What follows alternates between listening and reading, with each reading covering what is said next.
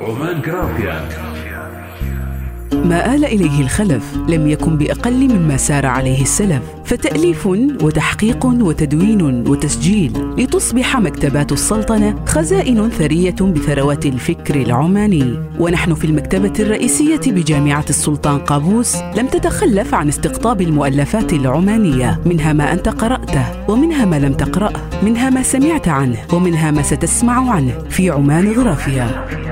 عمان غرافيا برنامج يومي بالتعاون مع إذاعة هلا أف أم. نقف فيه أمام الرفوف. مفتشين بين جنبات الكنوز عن مؤلفات عمانية. نسردها على مسامعكم.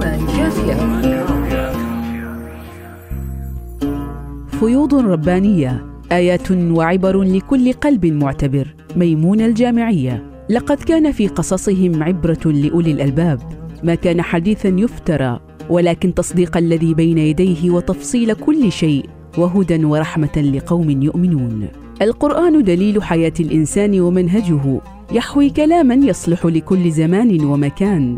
ليسوا قلة أولئك الذين ركزوا جهودهم في إنتاج المؤلفات الرامية إلى التدليل على مكانة كتاب الله. فقد تعددت الجهود وتنوعت وتضافرت لنجد كما من الكتب التي تركز في هذا المجال.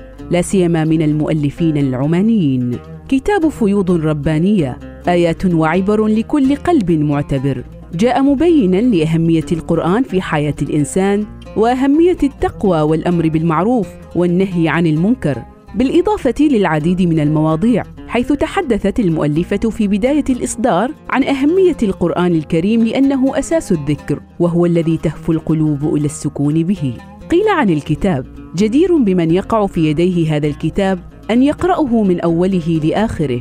عسى أن يكرمه ربه بفيوض الرحمة والرضوان ويسبغ عليه من درر كنوز القرآن ويكفيه من شرور النفس والشيطان. عمان جرافيا عمان غرافيا برنامج يومي بالتعاون مع إذاعة هلا أف أم. نقف فيه أمام الرفوف مفتشين بين جنبات الكنوز عن مؤلفات عمانية. نسردها على مسامعكم. عمان كافية